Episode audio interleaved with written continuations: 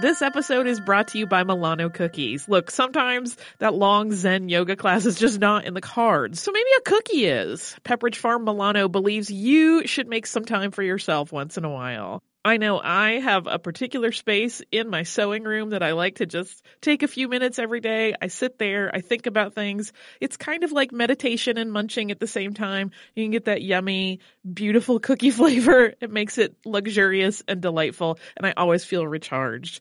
Milano cookies are truly a treat worthy of your me time. They're delicate and crispy with luxuriously rich chocolate in the middle. You really want to keep these just for you. So remember to save something for yourself with Pepperidge Farm Milano.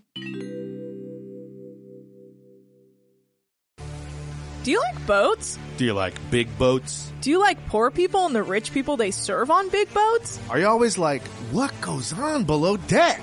Hi, this is Anna Hossnieh, And Nick Turner. the host of Deckheads, and we want to take you on a fun and goofy adventure. In this binge style podcast, we will watch and recap every episode of Bravo's Below Deck and all of its spin offs. And we're going to release an episode a day so you can watch along with us and listen to our silly daily recaps. Listen to Deckheads when it drops on February 20th on the iHeartRadio app, Apple Podcasts, or wherever you get your podcasts. Welcome to Stuff You Missed in History Class from HowStuffWorks.com.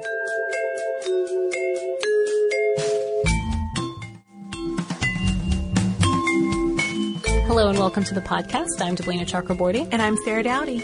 And if you're a fan of the Wild West, or maybe if you've just watched a lot of TV as a kid, you're probably at least sort of familiar with the character of the Lone Ranger, a fictional renegade lawman who roamed the American West, trying to help people, fight bad guys, and enact justice.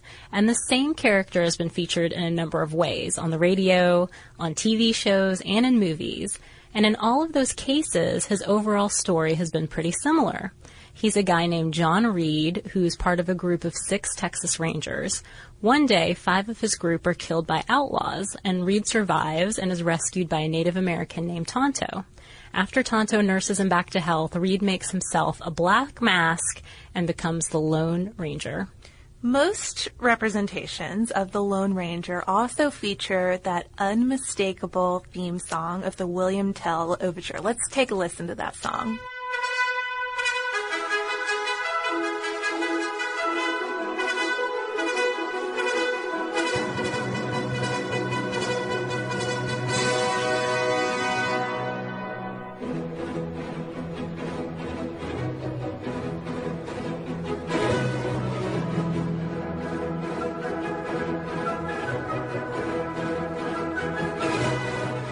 So hopefully that got you guys in the mood for this podcast. And another common point that you'll see in most representations of the Lone Ranger is that it's usually played by a white actor.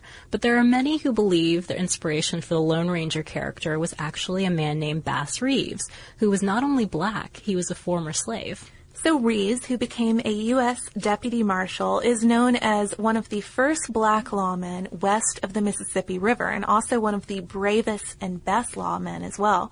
In fact, he's been called one of the bravest men this country has ever known. So in that sense, it's not too hard to see how he would have inspired the Lone Ranger character. However, Reed's life wasn't entirely without controversy. He had more than one incident that almost compromised his reputation and his position as an upholder of the law, but it's those sort of gray areas that some might say make him all the more interesting. So we're going to take a look at Reeves' story and some of his most famous adventures, but first we're going to look at how, as a black man in the 1800s, he became a deputy marshal in the first place. So Bass Reeves was born into slavery in around July 1838 in either Texas or Arkansas. And we should say here that a lot of the de- these details about his life, especially about Reeves' early life, are kind of sketchy. A lot of them derive from oral history that's been passed along throughout the years. So perhaps it's only fitting that we start out with one of these more debatable facts. Some historians believe he was born near Van Buren, Arkansas, while others think it's more likely he was born in Paris, Texas. One thing we do know, though, was that Reeves and his parents were owned by a man named William S. Reeves, who was a farmer and a politician. That's where he got his last name from, of course.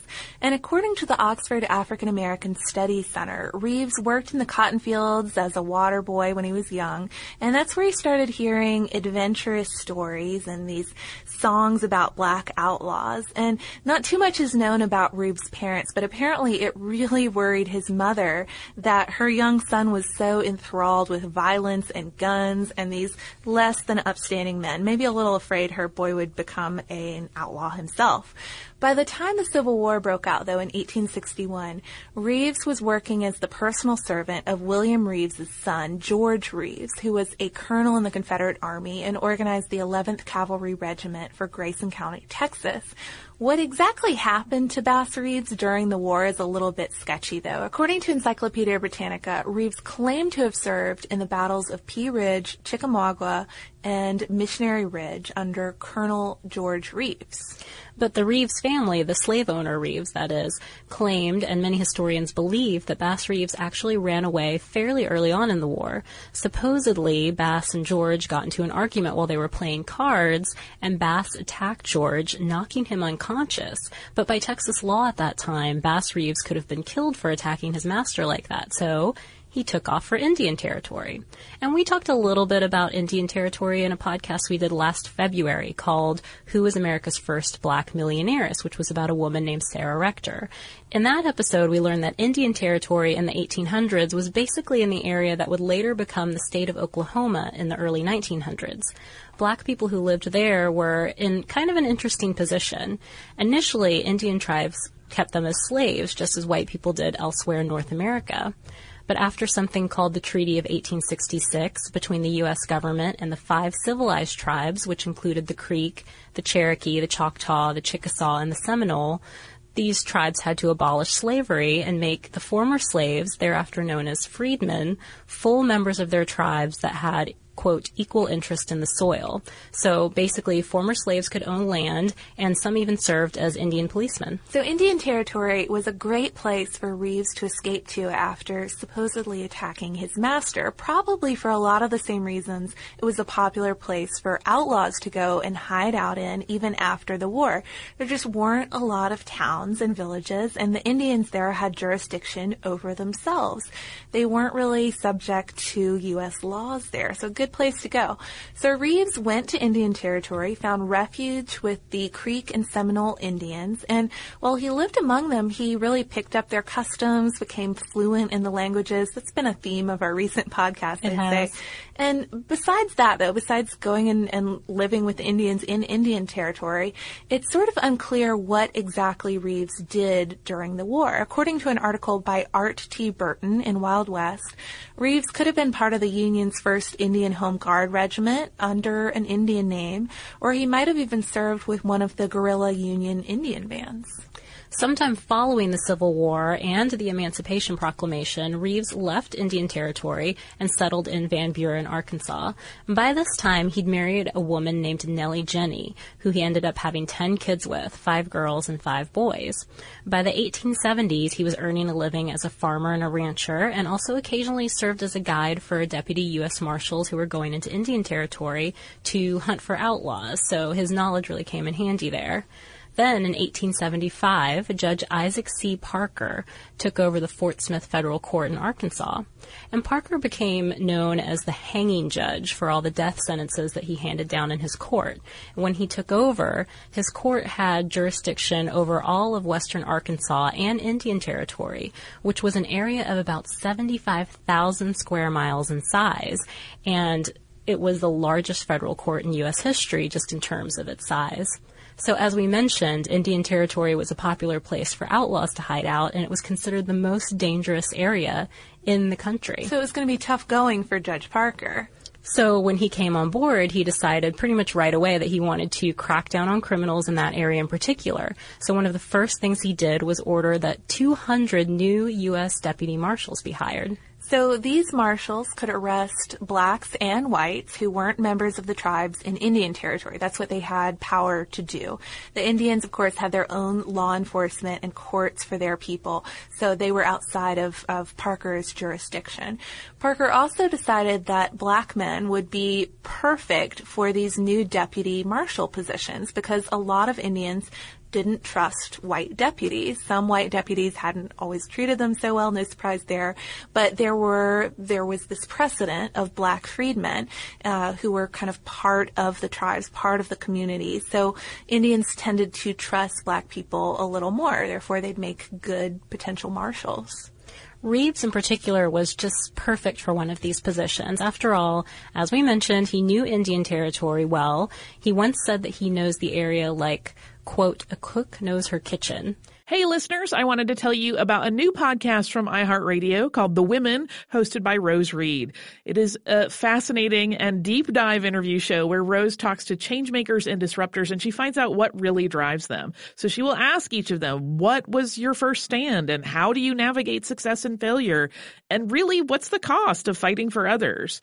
These interviews are really personal and they're candid and sometimes they're a little bit crass, but they are always really enlightening. You can listen to these firebrands and take away lessons that will help you navigate your own life and forge your own path. The debut season includes women like Valerie Plame, the former CIA agent who is now running for Congress, and whistleblower and pediatrician Dr. Mona Hanna-Attisha, who exposed the Flint water crisis and became the center of a swirling, swirling amount of problems, uh, and the legendary Buffy Sainte-Marie, 60s songwriter and activist.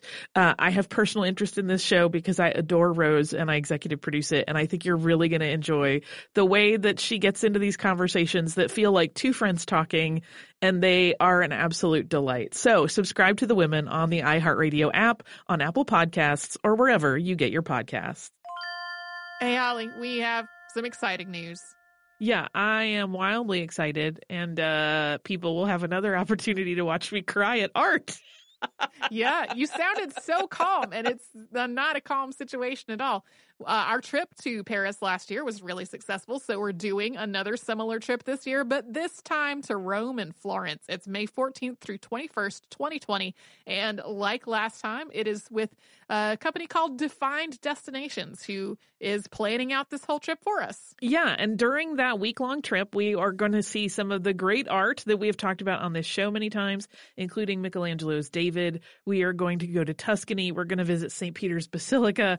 We are going to the Sistine Chapel. So it's going to be a fantastic trip. You can get the whole list of places that we are going and information about booking at defineddestinations.com. Scroll down to the Roman Florence trip with stuff you missed in history class, or come over to our social media. We have posts about it there too. His knowledge of Indian languages and customs was a huge plus too, because Parker really wanted to keep good relations with the tribes. That close relationship with the Indians actually might have influenced the Lone Ranger story to some extent through the character of Tonto. So Reeves was commissioned a deputy U.S. Marshal in 1875, went to work. Incidentally, you just mentioned his, his close relationship with Indians that came in part because of his mastery of their, some of their languages. That mastery of languages is even more impressive when you consider that Reeves was illiterate. So, um, I mean, that sounds difficult enough to have several languages in your head and not know how to read or write them, but in your own language. In your own language. But for his marshal work, he'd have to get somebody to read arrest warrants and subpoenas, and then he'd memorize the names of the outlaws, any other details, and, and head out from there. So now we're getting a little bit into his work, which is really interesting. I mean, a lot of details about his work as a marshal kind of border on legend, which is why his adventures make for such good stories, I think. But what we know for sure is that he was a natural at what he did, or he seemed to be. He was physically well suited for it. For one thing, he was about six foot two and anywhere from 180 to 200 pounds. According to another article of Burton's in New Crisis, Reeves personally liked to dress that intimidating frame of his in snazzy clothes. He always had his boots polished, for example, and he liked to wear a big black hat that was slightly upturned in the front. More often than not, though, especially when he was after an outlaw, Reeves would wear disguises, and that was kind of his trademark. He'd disguise himself as a cowboy, or a preacher, or a farmer, or even an outlaw. So this is also kind of a Lone Ranger-ish element to his The story. Black Mask, except maybe even a little more interesting. Yeah, I think so because he went to some serious trouble in these disguises, I think. And one really authentic. Yes, and one really well-known mission, Reeves was pursuing two outlaws in the Red River Valley of the Chickasaw Nation, and he heard that they were hiding out somewhere near the Texas border. So he rode out that way with his posse. By the way, at this time, deputy marshals would travel around Indian Territory with a few posse men, a cook, and a wagon, just because the area they were patrolling and hunting for outlaws in was so vast. I mean, a typical loop was around a typical loop that they would travel would, was around 800 miles. One so- trip would be 800 miles. Right, so they'd be out there for a while. So the posse set up camp about 28 miles from where these two outlaws they were pursuing were supposed to be hiding out at their mother's house. So then Reeves disguised himself as a tramp. He really paid attention to every detail, too. He removed the heels from an old pair of shoes. He carried a cane with him, and then he put on a floppy hat that he had shot with a few bullet holes to look all roughed up. He also, of course, concealed the handcuffs and the pistol and the badge that he was carrying underneath his clothes. Then he started walking 28 miles, traveling on foot to the mother's house. When he got there, he asked her for some food, you know, complaining that his feet really hurt because he'd been walking and trying to escape from this posse that was pursuing him. The mother really sympathized with him. She let him in, she fed him, she told him that her sons were running away from the law too. She even suggested that maybe he should hang out with her and team up with her own sons so they could protect each other. When the sons came home, they agreed to this plan, this deal that mom has set up for them. And then that night, they set up a separate room for Reeves to sleep in. He insisted that no, we should all sleep in the same room in case something happens. That way we can protect each other. When the outlaws were asleep though, he handcuffed them without them waking up. And when morning came, they realized what had happened and Reeves had to march right on back to his camp, all 28 miles. And apparently the mom followed them for at least three of those miles, cursing Reeves the entire way. I have to imagine she would be pretty upset about the whole thing. Yeah, he was pretty happy about it though. The reward for turning those guys in was $5,000. Typically, these marshals got paid when they brought the outlaws back to court to be tried. So that story's pretty amusing, but it doesn't totally illustrate how dangerous this job really was. Cuffing outlaws in their sleep. Right. Reeves was shot at several times during his career as a marshal. His belt was shot into two once. Another time his hat brim was shot off, and still another time his bridle rein was cut by a bullet. But it said that he himself was never actually wounded, which I think is just fascinating. Well, he was a real gun expert too. His weapon of choice was a Winchester rifle, but he was also known to carry around two Colt revolvers that were positioned butt forward on his belt for easy access. And conveniently for a ranger, a lawman, he was ambidextrous, so pretty much equally good no matter which hand he was shooting with. Probably especially handy when you're shooting on horseback. Family secrets. It turns out that just about everyone has them, which accounts for the incredible outpouring of community and sharing of these stories that's happening as a result of my podcast, Family Secrets. My name is Danny Shapiro, and I'm a writer, author of the instant New York Times bestselling memoir, Inheritance, which I wrote after discovering a massive secret that had been kept from me all my life. That discovery changed my life in good ways and hard ways and led to this podcast. I hope you'll join us for some incredible conversations about family, identity, and what happens to both when the secrets that have been kept from us and the secrets we keep finally come to light. Listen and subscribe on the iHeartRadio app, Apple Podcasts, or wherever you listen to your favorite podcasts.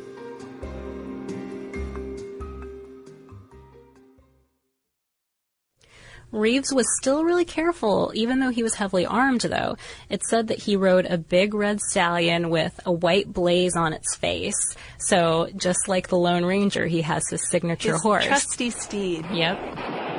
Fiery horse with the speed of light, a cloud of dust, and a hearty Hi-Yo Silver. But he also kept some other horses around for his undercover work. Apparently, if you rode a horse that was too fancy, that would tip off the outlaws that you were a marshal, no matter what kind of disguise or outfit you were wearing. So he couldn't just ride his red horse around. Well, I have to imagine too, if you had such a distinctive horse, to a red stallion with a white blaze, people would begin to to recognize that pretty easily. That's very true. Most of all, though, Reeves was just unbelievably brave. He really didn't seem to be afraid of anything.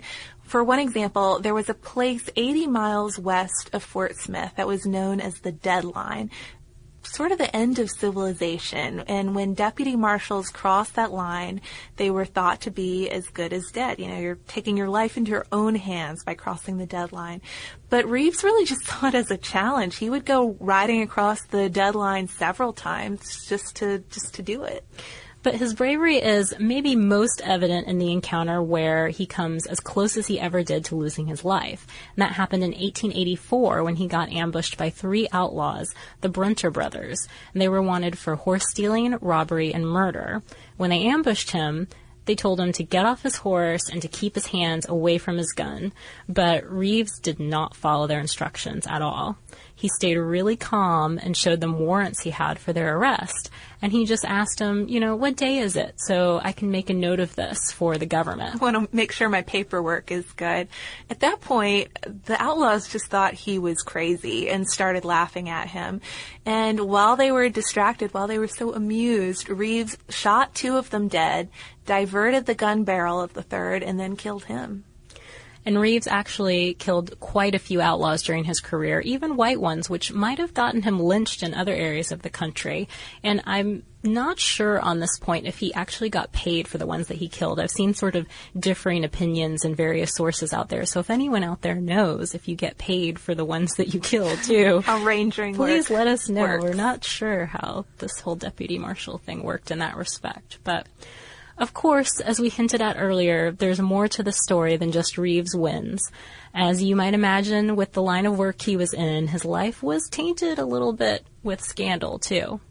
The biggest one had to do with the death in 1884 of his black cook, William Leach. So early that April, when Reeves' posse was camping out near the Canadian River, Leach and Reeves got into an argument that supposedly started when Reeves was dissing Leach's cooking. Not a bad, or not a good idea, rather.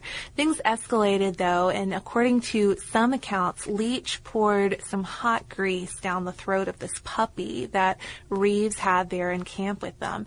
After that, Reeves, furious, shot Leach so nothing came of this incident for a while, but then in January of 1886, Reeves was indicted for first degree murder, arrested, and held in jail for six months until he could make bond. Kind of shocking that this famous lawman couldn't make bond for six months. But I know, apparently he made a, quite a bit of cash too, Yeah. bringing in criminals. So know. His trial, though, started October 1887, and Reeves hired really great attorneys who brought in 10 witnesses for his defense. He testified that he had argued with Leach, but it wasn't really that big of a deal. And then later, while trying to dislodge a bullet from his Winchester rifle, the gun had accidentally misfired and happened to hit and kill Leach. Reeves was acquitted, but the trial depleted his savings and he had to move his family to a different home outside of Van Buren. And after that, Reeves went back to catching outlaws, but he was eventually stationed in different areas. In 1883, he'd already transferred from Fort Smith to the federal court at Paris, Texas. And then in ni- 1898, he transferred again to Muskogee, which is where he was until Oklahoma became a state in 1907. But Reeves had one more brush with scandal later in his career. After returning from one of his trips to deliver prisoners to federal jail in Muskogee, he learned that his own son had been charged with murdering his wife and was somewhere hiding out in Indian territory. So, of course, knowing whose son this is, none of the other deputies wanted the job of bringing the kid in. Reeves, of course, was adamant about doing it himself. I mean, I have to imagine partly just because he didn't want something to happen to his son. Right. Um, it took him two weeks to, to get him, but Reeves returned with his son, whom he later turned over to the court. His son ended up in Leavenworth Prison, another place where our, our podcast subjects seem to be going lately, um, but was eventually pardoned and apparently never got into any more trouble. Reeves served as a deputy U.S. Marshal in Indian Territory for a total of 32 years and was the only one who did so from Judge Parker's appointment until Oklahoma's statehood. All told, he's said to have arrested more than 3,000 outlaws and killed about 14, though it's very likely there may have been more than 14 killed. His work ended after Oklahoma became a state, and after that, he walked a downtown beat for the Muskogee Police Department for two years, and there was apparently never a crime on his beat, so this was kind of a relaxing retirement job almost So for him. commit your crimes on, on Reeves's day off, maybe. right, but it didn't last too long. Reeves died at home January 12th, 1910, after being diagnosed with Bright's disease. So, was he the real Lone Ranger? We have to go back to that question we posed in the title of this podcast. Well, as we mentioned, he's said to have influenced or inspired the character. Obviously, some details of his life are quite different from the Lone Ranger's, but it's easy to see how his brave personality and his wild adventures would have influenced a tale about a hero of the Wild West. Yeah, I mean, after all, he's been called, quote, one of the most successful lawmen in American history. That sounds like somebody worth making a TV show on. He was also the first African American inducted into the Great Westerners Hall of the National Cowboy Hall of Fame in Oklahoma City in 1992. And then on December 5th, 2010, he was inducted into the Oklahoma Law Enforcement Hall of Fame. And in November 2011, th- these awards just kept on being heaped on him. Oklahoma State Legislature passed an act officially declaring the bridge that passes over the Arkansas River between Muskogee and Fort Gibson, Oklahoma as Bass Reeves Memorial Bridge. So people kind of continue to commemorate him and research his life. Art Burton, whose articles we mentioned in this episode, has a book on him called Black Gun, Silver Star, and there are some others as well. I think there's one called Bad News for Outlaws by Vaunda Nelson. And there's also a new Lone Ranger movie coming out in 2013. It stars Johnny Depp as Tonto, Armie Hammer as the Lone Ranger, and Helena Bonham Carter as we don't know who, but we'll find out, I guess. So, Somebody. yeah, we don't know if there will be any Bass Reeves nods in that, that one, but it'll be interesting to check out. Maybe Johnny's listening to this podcast and is going to go um, mess with the script a little bit. That's an exciting thought. With Johnny Depp in our heads, it's always a good time to transition on over to listener mail. So this postcard is from Dave, and it is a very special postcard because it's from Antarctica. And Deblina and I were talking. I think this means now that we have received postcards from every continent in the world. Hi-Yo Silver! Woohoo! So awesome. So I feel like we need some celebration music I there or something. not not like polar silence. But um, Dave wrote to say that um, at least one podcast listener was present at the centennial observation of Robert Scott's arrival at the South Pole. Uh, the Scott ceremony was a sober affair, as you might expect, but the night before the ceremony, Major Henry Worsley of the British Army talked about Scott's journey, illustrated with photos he and his companions had taken as they skied along Scott's route the previous weeks. Anyway, thanks for making history entertaining. My wife, daughter, and I are all devoted listeners. So thank you, Dave. It's a cool postcard too. It is of the South Pole, kind of a, a contemporary art illustration of the South cool. Pole. So awesome, Antarctica. We also got a postcard from Monica in London, and she recently attended an exhibit at the Natural History Museum of L- Scott's last expedition, and it was man-hauled sledges. It was she sent a- us the postcard of. Yeah, Katie and I discussed man-hauled sledges a bit in that episode, and it is kind of a horrifying looking situation. It's, let's see, four guys straining under this giant sled packed with boxes. And in the realm of I listen while I X, Monica tells us that she listens while she knits on the tube on her way to class. Sounds fun. So thank you, Monica, and thank you, Dave, for our our chilly postcards we received. And if you guys want to make any other suggestions to us or let us know um, if you've attended exhibits about topics we've covered, anything like that, we are at historypodcast at discovery.com. Remember, it's our new email address. We're also still at Missed in History on Twitter, and we are on Facebook. And if you want to learn a little bit more about some of the topics we mentioned today on the podcast, you can look up an article called How the Emancipation Proclamation Worked. And you can find that by visiting our homepage at www.howstuffworks.com. Be sure to check out our new video podcast, Stuff from the Future. Join House Stuff Works staff as we explore the most promising and perplexing possibilities of tomorrow. The HowStuffWorks iPhone app has arrived. Download it today on iTunes.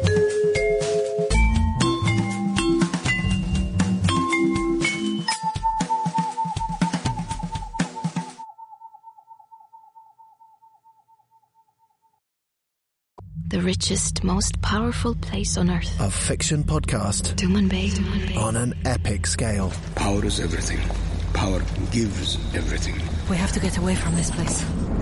Tumanbay is our destiny. Now on the iHeart Podcast Network, Tumanbay. Be sharp and die for Tumanbay! Listen to all episodes of Tumanbay seasons 1 and 2 now for free on the iHeart Radio app, Apple Podcasts, or wherever you get your podcasts. Hey guys, I'm Shane Bacon, and I want to tell you about a new podcast called Get a Grip with Max Homa and Shane Bacon. One guy that has probably hit a 350 yard drive, considers himself an athlete mostly because of his unreal Pop-A-Shot abilities, and has in fact started to show off signs of a tricep forming, is our own Max Homa, PGA Tour winner and fan favorite online. Max and myself churn out new episodes every week to give the fan a unique look at golf and all that comes with it from someone that spends his work weeks on tracks we all dream to play, grinding it and out with the best in the world. Listen and follow Get a Grip with Max Homa and Shane Bacon on the iHeartRadio app, Apple Podcast, or wherever you listen to podcasts right now.